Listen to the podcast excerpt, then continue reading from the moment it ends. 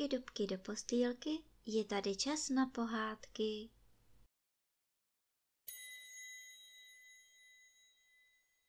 Dnes vám budu vyprávět pohádku Princezna a medvěd. Byl jeden král a neměl dětí. Často si s královnou naříkali, proč se starají, že se po jejich smrti dostane království do cizích rukou. Po letech se jim ale narodila princezna a říkali ji Anička.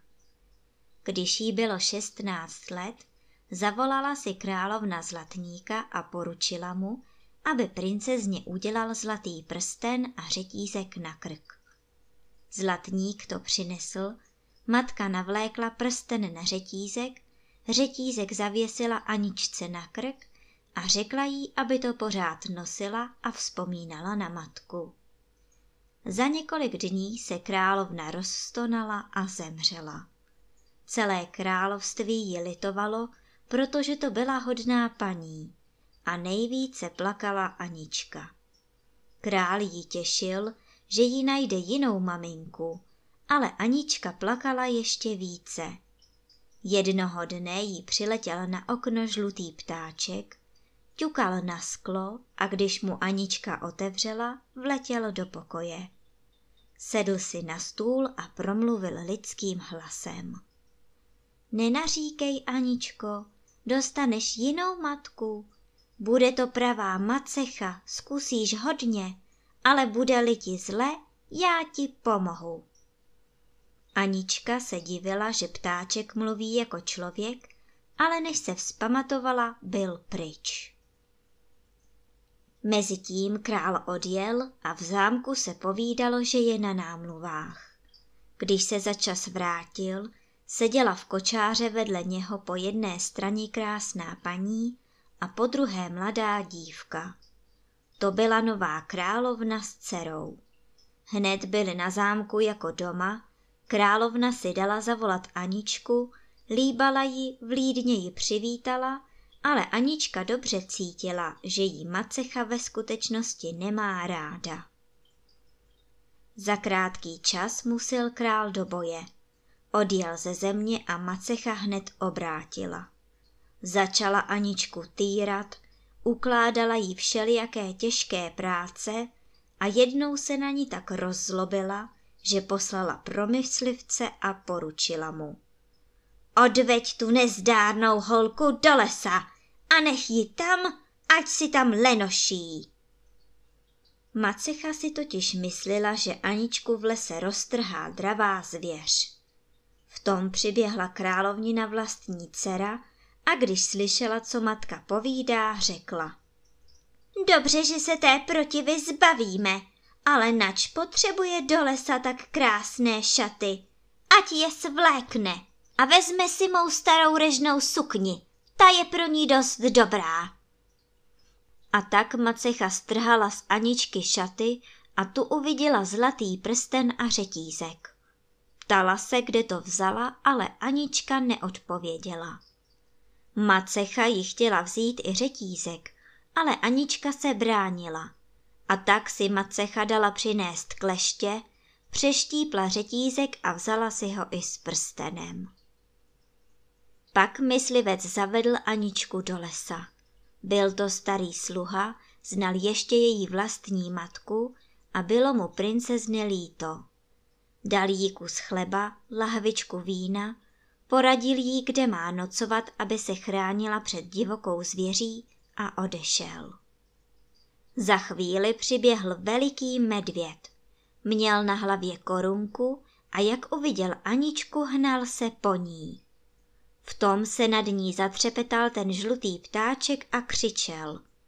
Neškoď, pomáhej a vezmi ji sebou. Medvěd poslechl a řekl Aničce. Sedni si na mne a pevně se drž mých chlupů.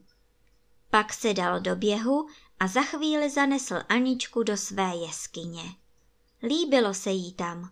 Uvnitř bylo všecko krásnější než u jejího otce na zámku. Hejno trpaslíků posluhovalo, hrálo, tancovalo a Aničce bylo veseleji než doma. Jednoho dne řekla medvědovi. Medvídku, kdybych tak měla své vyšívání, co zůstalo doma na zámku. Medvěd tedy poslal trpaslíky do zámku a za chvíli měla Anička vyšívání. Jindy zas prosila. Medvídku, kež bych měla svůj zlatý prsten a řetízek, co mi dala maminka. Trpaslíci tedy odběhli na zámek a přinesli jí, co chtěla. Byla tomu ráda, zdálo se jí, že jí maminka pomáhá. Aničce se dařilo v jeskyni dobře, ale za čas viděla, že její ryžná sukně je už tuze chatrná. I poprosila medvěda a trpaslíci ji přinesli krásné šaty, které jí vzala macecha, když ji vyháněla do lesa. Čas ubíhal a Aničce se přece jen někdy zastesklo po otci. Byla by ráda věděla, jeli už z vojny doma a jak se mu daří. Kdyby tu tak byl žlutý ptáček, ten to jistě ví.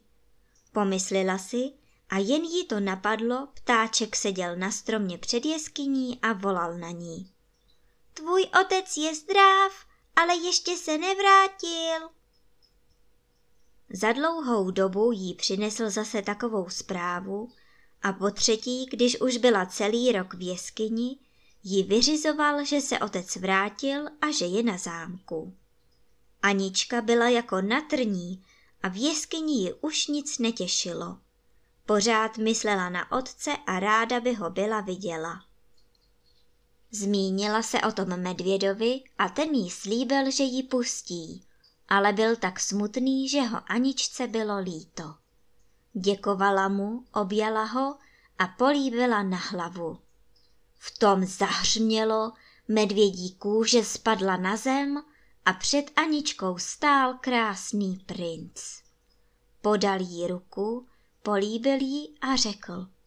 Děkuju ti, Aničko, jeden čarodějník mě zaklel, ty jsi mě vysvobodila, protože jsi mě litovala a neštítila se mne políbit.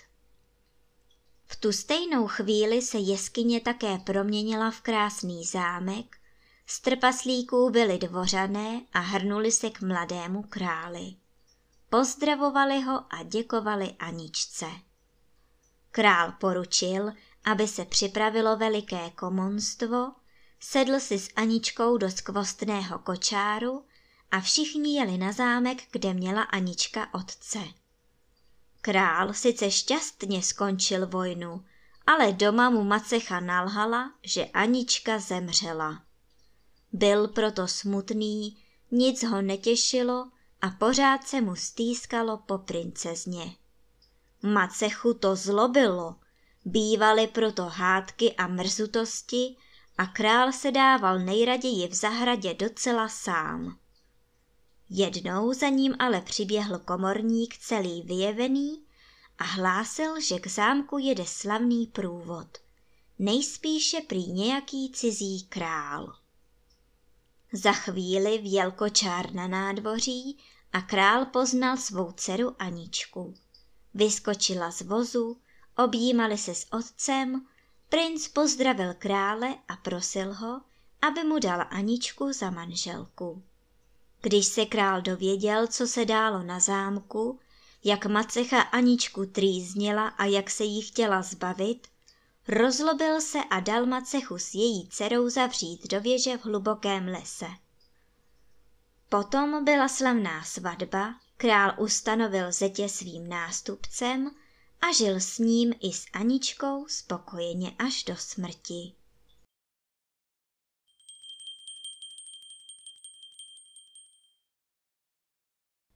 A teď už zavřete očička a krásně se vyspinkejte.